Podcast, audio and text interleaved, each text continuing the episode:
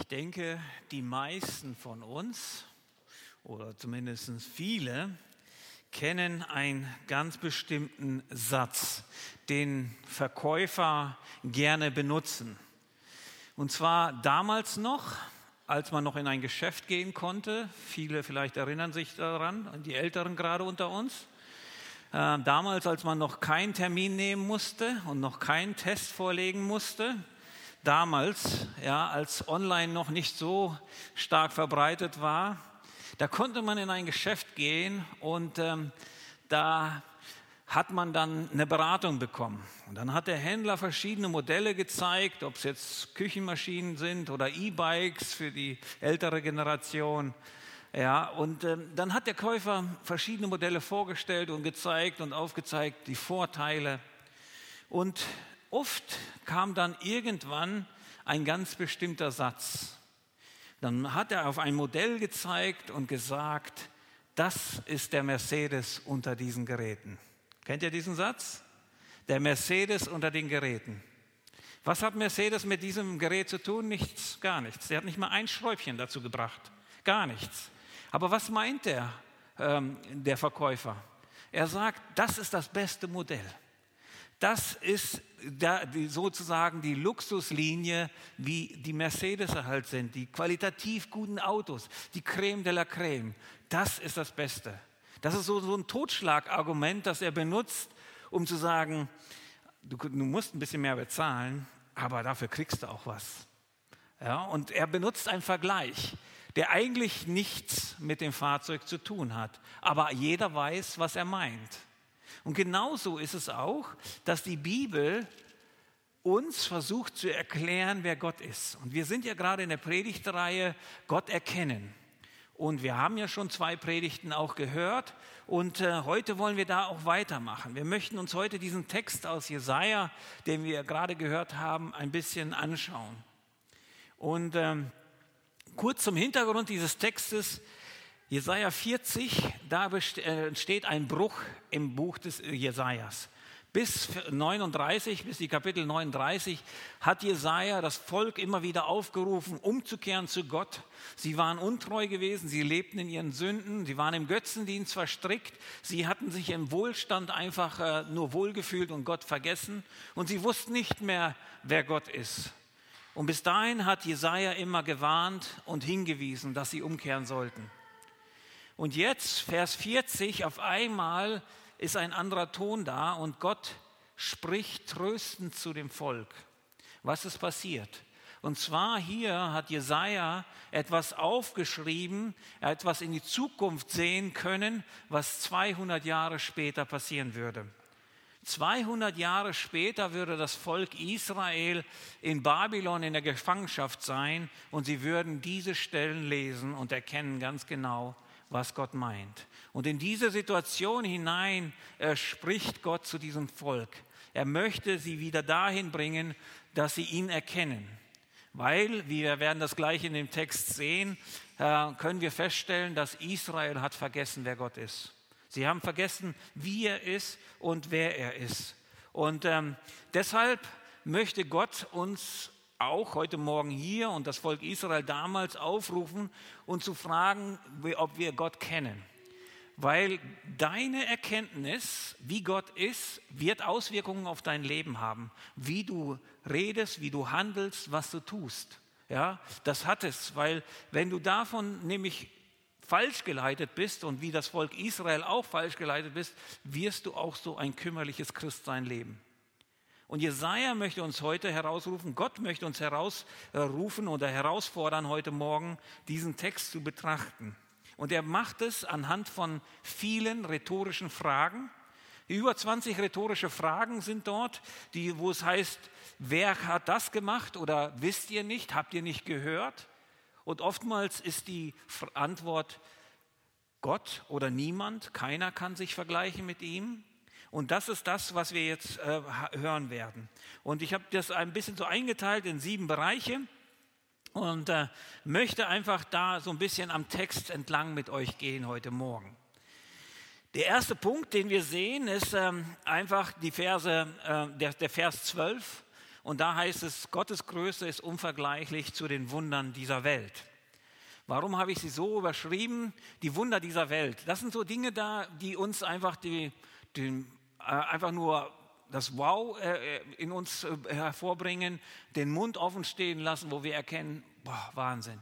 Wenn wir so am Ozean stehen und wir sehen diese Weiten, äh, wo kein Ende ist und bis zum äh, Ende ist nur Wasser da, da, da, staunen wir nur. Ja, oder die Berge, die wir sehen, die so hoch gehen und äh, ja, wir, wo wir einfach nur sagen, boah, Wahnsinn. Ja, Wahnsinn und äh, alleine die Größe, das erschlägt uns fast und das fordert uns heraus. Und genau das gebraucht Gott in seinem Wort, um uns ein wenig den Vergleich zu ihm herzustellen. Und das sind nur schwache Vergleiche. Das ist nicht, noch nichts, ähm, dass wir wirklich sagen können, so ist Gott. Aber es ist ein schwacher Vergleich, damit wir in unserem kleinen Verständnis das verstehen, wie Gott ist. Ja, danke dir. Und zwar fängt er hier an und sagt, kann jemand die Wassermassen der Meere mit der hohlen Hand messen? Und hier sehen wir erstmal das Wasser. Und ähm, wir wissen natürlich, unsere Welt, 71 Prozent der Erdoberfläche sind mit Wasser bedeckt. Dann wissen wir schon, unsere Erde ist schon ein bisschen groß, für uns riesig, ja, bis man da rumkommt. Ja, und dann 71 Prozent ist mit Wasser bedeckt. Das müssen unwahrscheinliche Mengen sein. Und ähm, wenn wir dann noch so denken, dass dieses Wasser bis zu 11.000 Meter Tiefe haben kann, dann ist es eine unvorstellbare Menge an Wasser. Man nimmt an, dass es so 1,4 Milliarden Kubikkilometer Wasser sind. Das sagen die Forscher. Aber wie viel es wirklich ist, wissen wir nicht. Und jetzt können wir uns vorstellen, was für ein Messbecher muss es sein, um das alles zu messen? Wie, wie will man das alles messen? Wir als Menschen können das nicht. Und Gott benutzt hier einen Vergleich und er sagt, das reicht bei mir hier rein. Das ist alles. Alles hier. In, die, in dieses kleine Löchlein hier, das, ist, das ganze Wasser der Welt passt hier rein. Und er sagt, so groß bin ich. Ich bin einfach unvergleichlich. Ihr könnt mich nicht vergleichen. Das ist meine Größe. Und dann sagt Gott, äh, und er sagt hier dann weiter, und wer kann den Himmel mit der Handspanne messen? Das ist der zweite Punkt, den wir hier sehen. Und ähm, wenn wir uns das anschauen, er spricht hier vom Universum, ja, und wenn man Dinge liest darüber, dann wird man feststellen, dass die Forscher immer sehr vorsichtig sich ausdrücken. Und die sagen meistens immer so heutzutage oder das die Erkenntnis, die wir heute haben, weil sie können es nicht ganz bestimmen, wie groß das Universum richtig ist. Aber was sie sagen ist, das beobachtbare Universum erweitert sich kontinuierlich. Solange nicht anders nachgewiesen, muss daher angenommen werden, dass das Universum infinite groß ist. Das heißt, unendlich bestimmt groß ist. Man kann es nicht bemessen. Das ist das, was die Forscher sagen. Die sagen, in einem, äh, einem Artikel von 2016 sagten die äh, ganzen Astronomen und Mathematiker, dass das Universum im etwa äh, anstatt der beobachteten, also das, was wir sehen können mit diesen großen Teleskopen, 120 bis 200 Milliarden Galaxien mindestens aus zwei Billionen äh, Galaxien bestehen muss. Allerdings können wir nur einen Bruchteil davon sehen. Das sagen nicht christliche Wissenschaftler, einfach die normalen Wissenschaftler. Und um einen Vergleich zu, herzustellen, versucht, versucht man das ja irgendwie darzustellen, wie, wie weit ist das denn überhaupt mit diesen Galaxien, zwei Billionen, das sprengt schon meinen Verstand, ich habe schon abgeschaltet, ihr vielleicht auch. Ja? Ähm, und dann geht es weiter. Aber es gibt einen Vergleich, den, den, äh, den ich gelesen habe. Und zwar sagt man, das Universum heute, also von einem Ende zum anderen, müsste mindestens 90 Milliarden Lichtjahre groß sein. Das heißt also, wenn jemand es schaffen würde, mit 300.000 Kilometer pro Sekunde unterwegs zu sein, wie das Licht halt ist, ja, das heißt also in dreieinhalb Sekunden würde er ein eine Million Kilometer hin zurückgelegt haben. Wenn jemand das schaffen würde, würde er 90 Milliarden Jahre unterwegs sein. Das ist im etwa, was man denkt, wie groß das Universum ist. Also kann man sagen, das Universum ist ein unvorstellbarer großer Raum, den der Mensch weder ganz sehen noch berechnen kann. Das müssen wir feststellen. Wir als Menschen können das nicht. Und was macht Gott? Und was macht Gott? Gott sagt ganz einfach, ich messe das ganze Universum, das unwahrscheinlich riesig für euch erscheint, mit der, äh, mit der Spanne aus. Das ist von hier bis hier. Und Gott sagt eins, zwei, drei. Okay, ich gebe euch drei. Das ist alles. Und das sagt Gott, so bin ich. Ich bin einfach unbegreiflich, unvergleichlich. Ich, ich kann das, weil meine Größe ist einfach unbeschreiblich. Ich weiß, ihr könnt das nicht erfassen, aber das ist das, wie, wie, ich, wie groß ich bin. Ich habe kein Problem, das Universum auszumessen. Das Dritte ist, was er hier anführt in diesem einen Vers, ist, dass er den Staub mit den Eimern misst. Und Staub, das ist etwas für uns lästiges, unnötiges. Ja, jede Hausfrau ähm, schimpft darüber vielleicht jedes Wochenende oder ich weiß nicht, wie oft ihr putzt. Ja, und äh, das ist etwas für uns echt nur lästiges. Und das irgendwie noch zu messen. Und Gott sagt, selbst das, das Unwichtige, das schlecht messbare, das messe ich mit einem Eimer. Und ich weiß ganz genau, das ist ein Eimer voll in seiner Größenordnung. Gott sagt, aber das ist noch nicht alles. Ja, auch die Berge, vor denen ihr so staunend dasteht, ja, die manchmal so hoch herausragen und die so aus massiven Felsen sind, unwahrscheinlich schwer, wie zum Beispiel der Mount Everest hier, 8849 Meter. Man nimmt an, wenn man also einfach die Dichte mal die Fläche nimmt, ja, so, das ist ja das, wie man es ausrechnet, dass der Mount Everest alleine 458 Milliarden Tonnen mindestens wiegen muss. Ja, das ist das, und das ist einfach nur einer von den 8000ern, einer von den 14 8000ern, dann gibt es noch 7000er, 6000er Berge und die ganze Welt hat, wir haben ganz viele Berge. Und Gott sagt, diese Berge, ich weiß ihr Gewicht ganz genau. Nicht nur weiß ich das Gewicht aller Berge, nein, es gibt ja auch noch Hügel. Die Hügel, die bestehen ja auch noch aus aus Erde, aus Sand und Steine, so ein Gemisch, ja, so verschiedenes. Auch das kann ich wiegen. Ich kann das sogar auf eine Waage stellen und habe sogar noch das Gegengewicht, so dass die Waage anzeigt, genau wie viel es wiegt. Das ist, wie Gott sich hier vorstellt, gleich in dem ersten Vers hier. Und er sagt, ich, ich bin einfach unbegreiflich groß. Ich bin unvergleichlich groß. Und jetzt sind wir da, wir Menschen, wir haben manchmal diese Ideen, dass wir leben und wir denken, dass mein Problem, das ich habe, ist einfach zu groß für Gott. Das, womit ich nicht klarkomme im Leben, ist einfach zu groß für Gott. Hört sich witzig an, ist aber unsere traurige Wahrheit. Weil in dem, in dem ich das Gott nicht abgeben kann, meine ich, dass es zu groß ist für Gott. Das ist nämlich die Aussage, die ich mache. Und äh, das ist das, was Gott sagt. Gott sagt einfach hier, schaut mal, wie groß ich bin. Ich bin unvergleichlich. Ich kann das alles. Also könnt ihr mir auch vertrauen. Gott wirbt um Vertrauen bei dem Volk Israel damals, genauso wie er jetzt in deinem und meinem Leben einfach um Vertrauen wirbt. Er sagt einfach, ich bin vertrauenswürdig, weil ich bin unvergleichlich. Ihr, es gibt nichts, was ihr mir gegenüberstellen könnt. Und deshalb könnt ihr mir vertrauen. Und wenn ihr jetzt denkt, wow, das ist schon wahnsinnig gewesen, also mein, mein Hirn hat schon aufgehört, dann geht es noch weiter. Und Gott sagt dann in den Versen 13 und 14, dass seine Weisheit einfach unvergleichlich ist. Und dort heißt es, wer hat dem Geist des Herrn, wer kann den Geist des Herrn fassen? Wer war sein Lehrer? Wer hat ihn beraten? Braucht Gott jemand, der, bei dem er sich Rat holt? Einen, der ihn unterrichtet und ihm zeigt, was richtig ist? Müsst, musste ihn je einer neue Erkenntnis vermitteln und ihm die Augen öffnen für das, was er zu tun, äh, zu tun hat, nach der Hoffnung für alle? Und hier ist die Frage, sind verschiedene Fragen und die Fragen sind immer die ersten niemand. Es gibt niemand, der der Lehrer war. Es gibt niemand, der Gott beraten hat. Und später braucht Gott jemanden? Nein, Gott braucht niemand. Nein, er braucht keine neue Erkenntnis. Nein, er braucht niemand, der ihm die Augen öffnet. Gott weiß alles.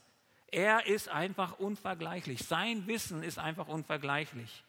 Und ähm, Gott, was hier Gott sagt, ist einfach, er zählt ein paar Punkte auf. Er sagt, ich brauche keinen Rat. Ich brauche oder ich habe keine Wissenslücken. Ich äh, brauche keine Versuche, dass ich etwas erstmal ausprobiere und gucke, ob es hinhaut. Nein, Gott, bei Gott haut alles genau hin. Und es ist alles sehr gut, was er macht. Und Gott braucht auch keine Korrekturen, dass er vielleicht äh, etwas gesagt hat, ja, das war eine gute Idee, aber jetzt, nee, jetzt muss ich es anders machen. Gott braucht das alles nicht. Und ähm, wir sehen einfach, Gott in seiner Weisheit, er ist einfach unvergleichlich. Aber im Gegensatz zu uns, wir, wir brauchen das. Jetzt gerade in der Pandemie hören wir ja immer von diesen Bildungsrückständen der Schüler und da wird nochmal wieder ganz viel Geld in die Hand genommen, damit die Lücken, die bei den Schülern entstanden sind durch die fehlenden Tage, die sie in der Schule waren, dass das wieder aufgefüllt wird. Und wir sehen, wir Menschen, wir haben, wir haben Wissenslücken. Wir brauchen das. Wir brauchen immer wieder Rat. Wir müssen immer wieder Leute fragen und am besten fragen wir Experten, die sich mit Sachen auskennen. Wer ist heutzutage der beste Ratgeber für die meisten? Mr. Google. Ja, wenn irgendwas ist, dann wird immer gleich äh, reingegeben und dann wird Mr. Google gefragt oder vielleicht auch YouTube. Einfach wie, wie wechselt man die Bremsklötze und so, das mache ich auch. Und da wird genau erklärt und worauf man aufpassen muss und welches Modell wie und so. Wir brauchen Rat. Wir brauchen immer wieder, dass uns geholfen wird. Wir brauchen auch Betriebsanleitungen. Ja, das, dafür gibt es die. Wir kaufen ein neues Gerät und äh, wir wissen noch nicht, wie man das handhaben muss. Also lesen wir es durch. Ja? Und ähm, die meisten dann bei IKEA zum Beispiel, die Älteren verzweifeln an der Betriebsanleitung, aber die Jüngeren kommen gut klar damit. Aber wir brauchen immer wieder, dass wir Wissen ähm, äh, anhäufen oder uns was gesagt wird. Bei Gott ist es ganz anders. Die Schrift sogar, die, die warnt uns sogar, auf unseren eigenen Verstand uns zu verlassen in Sprüche 3, weil da wir sind nicht so sicher, wir wissen nicht alles, aber bei Gott ist es anders. Und Gott sagt einfach, er braucht niemanden fragen. Er weiß es am besten. Und weil er so unvergleichlich ist in seinem Wissen, ist er auch vertrauenswürdig. Er macht keine Fehler mit mir und nicht mit dir. Er ist vertrauenswürdig. Und er möchte, dass wir in einer Abhängigkeit zu ihm leben, dass wir ihm vertrauen. Und deshalb können wir dann aus Römer 8, 28 diese berühmte Aussage, alle Dinge dienen zum Besten, auch verstehen. Wenn wir verstehen, dass Gottes Wissen unvergleichlich ist, dann können wir ihn ganz ruhig als abgeben und sagen einfach, er weiß es besser als ich. Wir möchten nicht so gerne die Kontrolle übergeben und wir möchten alles gerne selber kontrollieren und in einer Hand halten. Aber wenn wir Gott Vertrauen schenken und wissen, dass er so unvergleichlich in seinem Wissen ist, dann werden wir auch getröstet und dann können wir auch ein Leben ja zu seiner Ehre leben. Der nächste Punkt, den wir sehen, ist in Versen 15 bis 17.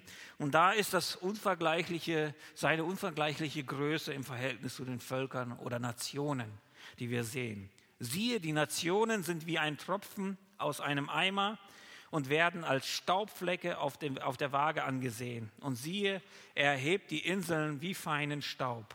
Und hier benutzt Gott drei Beispiele, um zu zeigen, wie die Nationen, wie groß die Nationen für ihn wirken.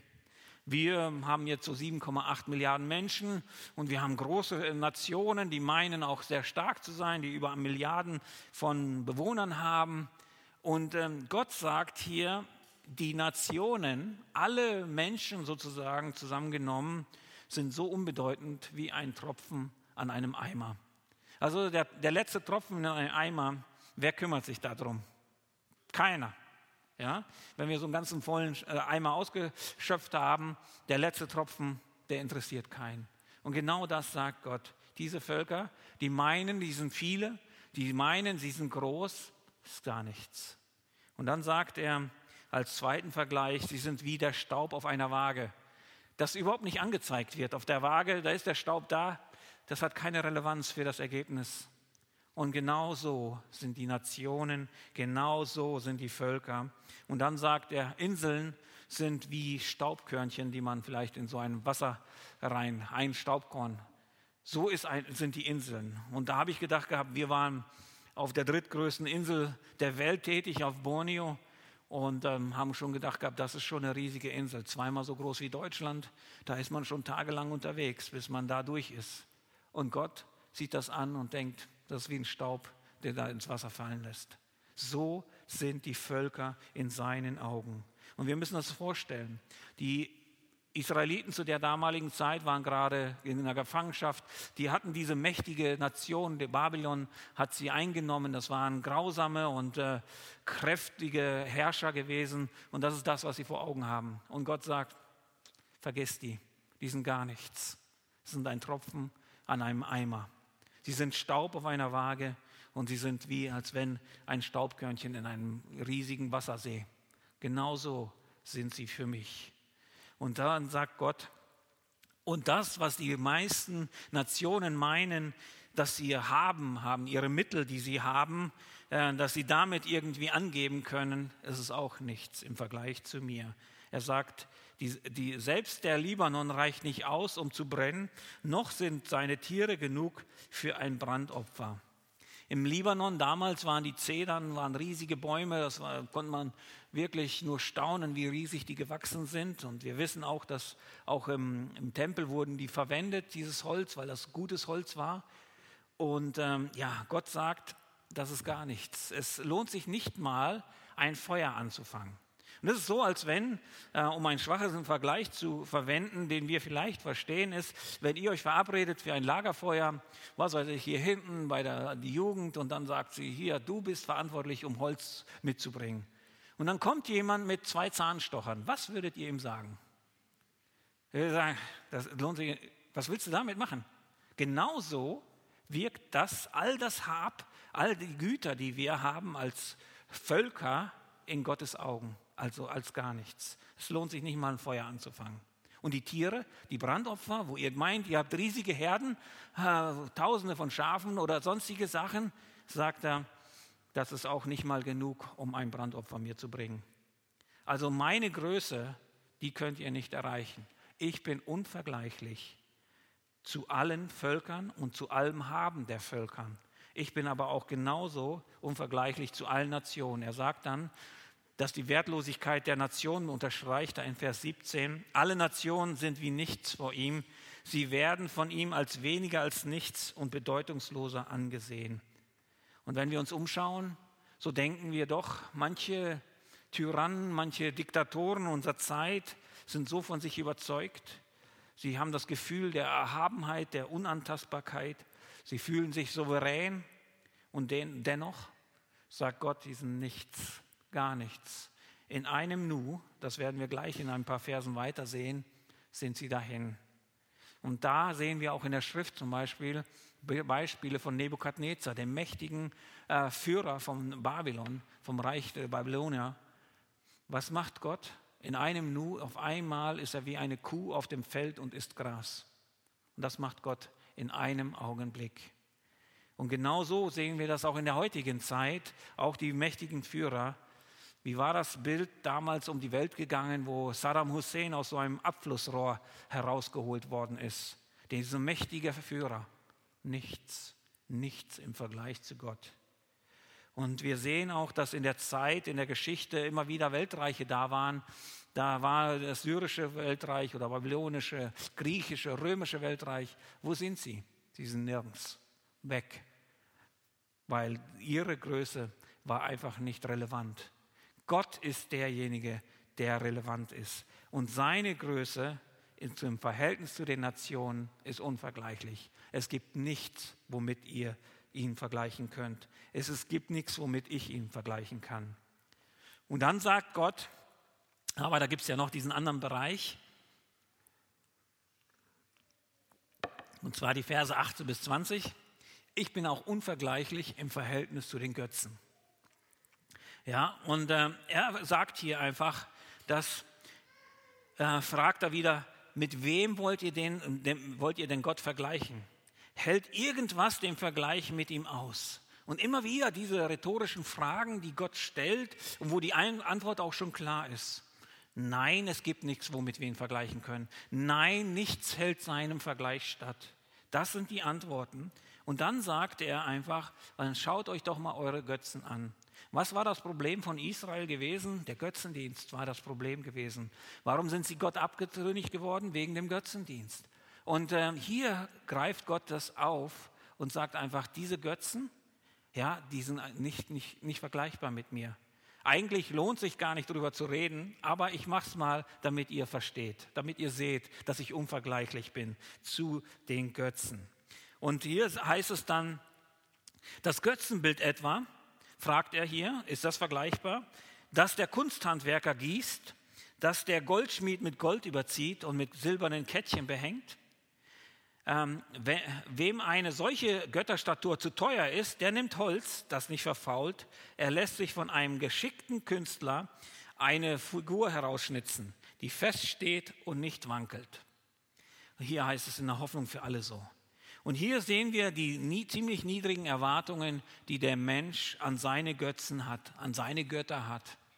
Da wird irgendetwas genommen und gegossen oder es wird ein Stück Holz genommen, geschnitzt und dann wird gesagt, das ist mein Gott und dem bete ich an. Von ihm erwarte ich, dass er mir hilft. Ja, und äh, wir wissen das auch, dass die meisten Völker dieser Erde, sie haben irgendwelche Götzen. Sie haben irgendwelche Götzen, die sie verehren oder manche hatten das und manche haben es noch immer. Und hier sehen wir einfach, Gott sagt, die sind einfach gar nichts gegenüber mir. Und Gott äh, sagt hier einige Dinge darüber. Er sagt, diese, Götz, diese Götzen, die müssen erstmal geschaffen werden. Ich bin aber nicht geschaffen worden. Ich bin schon von Ewigkeit da. Und Gott sagt als zweites auch hier, er sagt, das Material, was verwendet wird, Gold oder sowas und so, das ist alles viel weniger wert als er selbst. Er hat sie ja geschaffen. Das ist alles Material, das er zur Verfügung gestellt hat. Er lässt die Bäume wachsen. Er hat das Gold in den Boden getan. Er hat das Silber gemacht. Und das nehmt ihr und das soll euer Gott sein. Dem wollt ihr verehren. Und er sagt auch, dass er viel eher ganz, ähm, äh, Gott ist lebendig. Diese Götzen müssen so ausgebalanciert werden, so hergestellt werden, dass sie nicht von alleine umkippen. Die können auch nicht von einem Ort zum anderen gehen. Und Gott sagt, das ist gar nichts. Ich bin lebendig. Das sind tote Götzen, die ihr betet. Es ist also gar kein Vergleich, eigentlich nicht der Rede wert. Aber ich erwähne es mal, um euch zu zeigen, wie dumm ihr eigentlich seid oder das, was ihr versucht anzubeten. Und dann sagt Gott etwas weiter in den nächsten Versen, benutzt dann wieder noch einen Vergleich, und zwar seine Herrschaft, die unvergleichlich ist. Und da sagt er im Vers 21 bis 24, ihr aber, wisst ihr nicht besser oder wollt ihr es nicht hören? Hat man es euch nicht von Anfang an erzählt? Ist euch wirklich nicht bekannt, wer die Erde gemacht hat? Und hier sehen wir wieder die rhetorische Frage und wir sehen einfach hier, er spricht zu dem Volk Israel und er spricht zu dir und mir, ob wir nicht wirklich das besser wissen. Vielleicht wollen wir das gar nicht. Wir haben es schon gehört, aber wir sind schwerhörig, ja, und wo wir einfach, ja, unbelehrbar vielleicht sind. Und das ist das, was er eigentlich mit dieser Frage sagt. Du hast vielleicht schon so viel über Gott gehört. Du hast ein die, immer wieder was gehört, aber es, es hat keinen Effekt an deinem Leben. Ja? Du hast immer noch dein ganz schiefes und verbogenes Gottesbild, was du hast, womit du vielleicht erzogen worden bist. Von deiner Prägung her hast du ein bestimmtes Gottesbild gekriegt. Und Gott sagt, willst du dich nicht belehren lassen? Willst du nicht mal zuhören, wie ich eigentlich bin? Und ich möchte dir das äh, aufweisen. Und er sagt dann hier im Vers 21, ähm, 22, er ist es, der hoch über den Erdball thront. Und er sagt, ich bin über der Erde. Ja, der Erdball kennen wir ja, ja, der Horizont sozusagen. Und da oben, Da, da bin ich oben drüber. Und weil ich dort oben bin, sagt er, den zweiten Punkt ist, dass die Menschen sind wie Heuschrecken für ihn. Und warum sind die Heuschrecken bei uns zum Beispiel so klein? Gott benutzt ja einen Vergleich, den wir verstehen können, weil wir halt so groß sind. Wären wir so groß wie eine Heuschrecke, würden die riesig für uns erscheinen. Aber weil wir dementsprechend groß sind, ist die Heuschrecke ganz, ganz klein. Und Gott sagt, ich bin hier oben und ihr seid da unten. Ihr seid wie Heuschrecken, ja, also so klein und nichtig, unrelevant. Und ähm, Jesaja und das Wort Gottes hier möchte uns hier nicht klein machen, dass wir uns minderwertig fühlen, sondern es soll nur die Dimension Gottes aufzeigen, wie groß Gott ist. Es geht hier um einen Vergleich zu Gott. Und Gott versucht uns Vergleiche zu vermitteln, die wir annähernd verstehen können. Ich weiß, nicht alle können wir verstehen aber annähernd und wir, dass wir merken, dass seine Dimension ist nicht unsere Dimension und dass er viel, viel größer ist und dass er unvergleichlich ist. Und die Frage, die sich hier immer mitschwingt, ist, warum vertrauen wir Gott nicht? Warum? Warum versuchen wir immer noch unser Leben selbst zu gestalten und äh, geben unser Leben nicht verantwortlich zu ihm über? Warum? Das ist die ganze Frage, die Gott immer stellt. Wenn ich so riesig bin, wenn ich viel größer bin, als was eu, euer Verstand sagt, warum vertraut ihr mir nicht? Das ist die ganze Frage und das ist etwas, was du selber beantworten kannst. Und dann sagt er, Gottes Herrschaft über den Himmel, das ist der nächste Punkt. Wer streckt den Himmel aus wie ein Vorhang und bereitet sie aus wie ein Zelt, in dem man wohnen kann? Und hier sagt er, er benutzt den als, als Vorhang sozusagen. Das, was wir eben gerade gehört haben, diese Lichtjahre Entfernung, sagt Gott, das ist wie für ein Vorhang. Oder das ist wie ein Zelt. Und was ist ein Zelt? Ein Zelt ist, glaube ich, die kleinste Hütte, die wir mitnehmen können, wenn wir unterwegs sind irgendwie. Ja, das ist nicht unbedingt ein Palast, das wir mitnehmen. Ja, ich meine, äh, Glamping, da ist es schon ein bisschen anderes jetzt heutzutage, aber in der Regel ist ein Zelt ein ganz kleines Ding.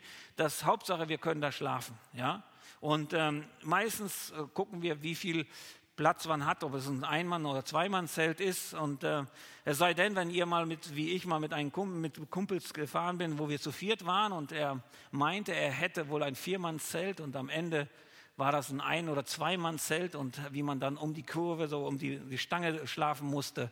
Ja, das weiß man, das ist eng, das ist wirklich eng. Zelt ist, ist auch nicht unbedingt so sicher. Und Gott sagt, für euch ist das unvorstellbar, dieses Universum. Für mich ist das wie so ein beengendes Zelt. Ja, wo, als wenn, also dieser Raum, der ist noch zu klein für Gott, das Universum. Diese 90 Milliarden Lichtjahre Entfernung mindestens ist zu klein für ihn. Und er sagt, ich bin unvergleichlich. Ich bin einfach viel unvergleichlicher. Ich bin auch unvergleichlicher zu den Herrschern dieser Welt, sagt er in 23 und 24. Und da sagt er, er ist es, der die Herrscher und Fürsten zu auf nichts reduziert. Wer macht die Richter der Erde bedeutungslos?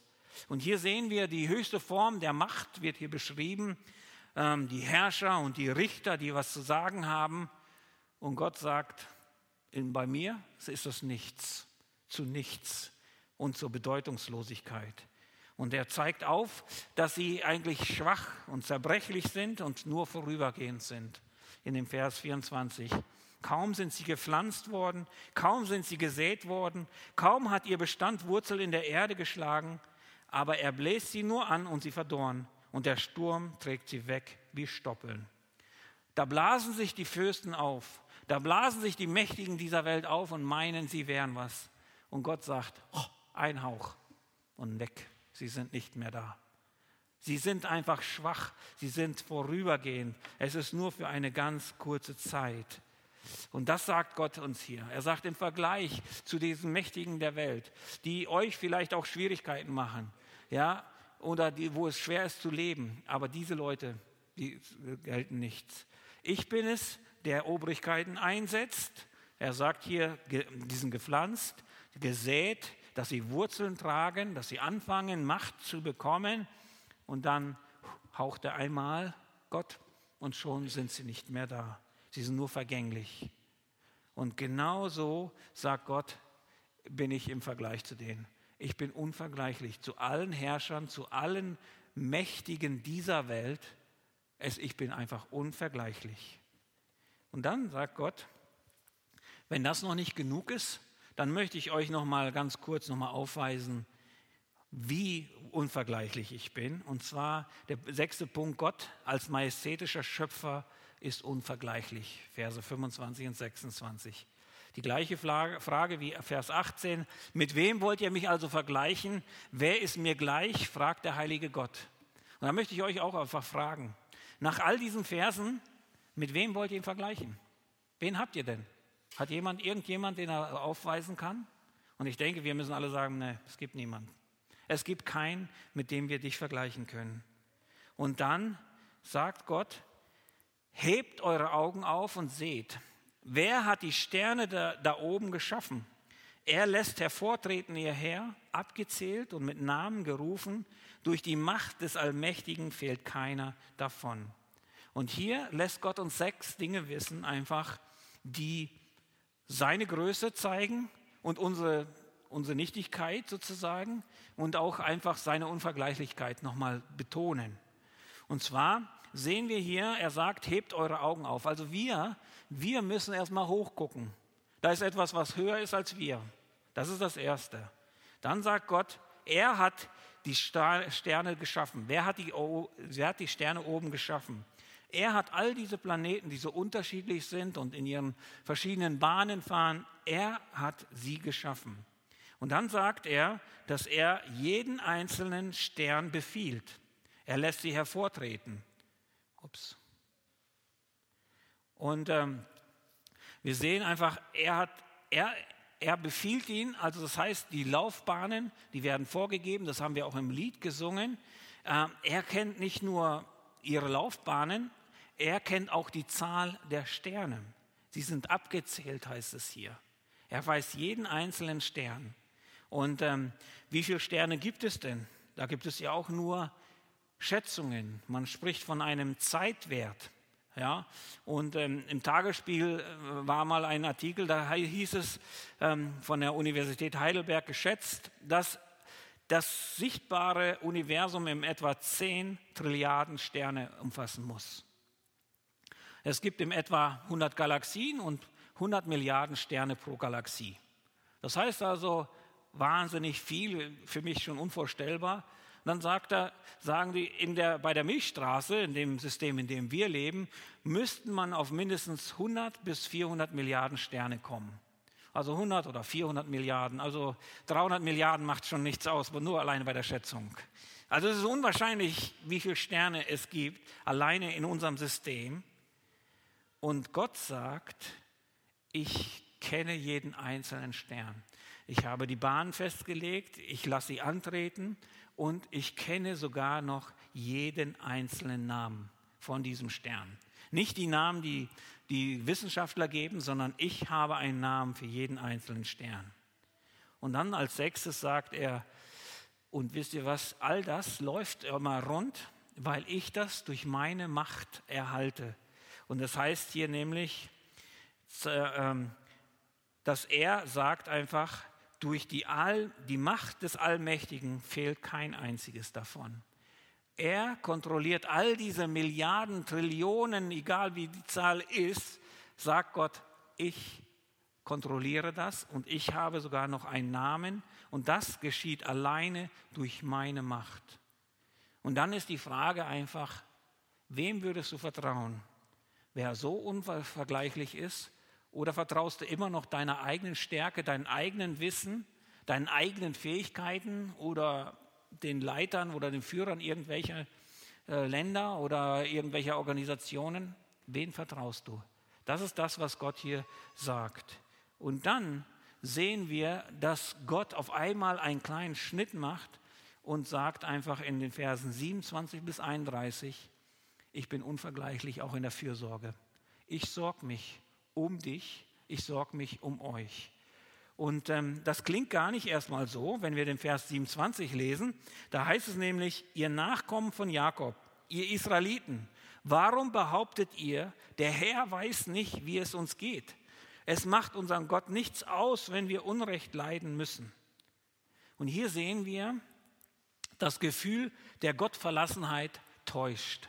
Israel, weil sie ein verschobenes Bild von Gott hatten und Gott auch noch für die Situation sozusagen äh, ankreiden, dass er schuldig ist, obwohl es ihre Sünde war, ihr Götzendienst war, der sie dorthin gebracht hat, ihre, ihre Wollust in dem Wohlstand, in dem sie gelebt haben, wo sie alles nur für sich verbraucht haben.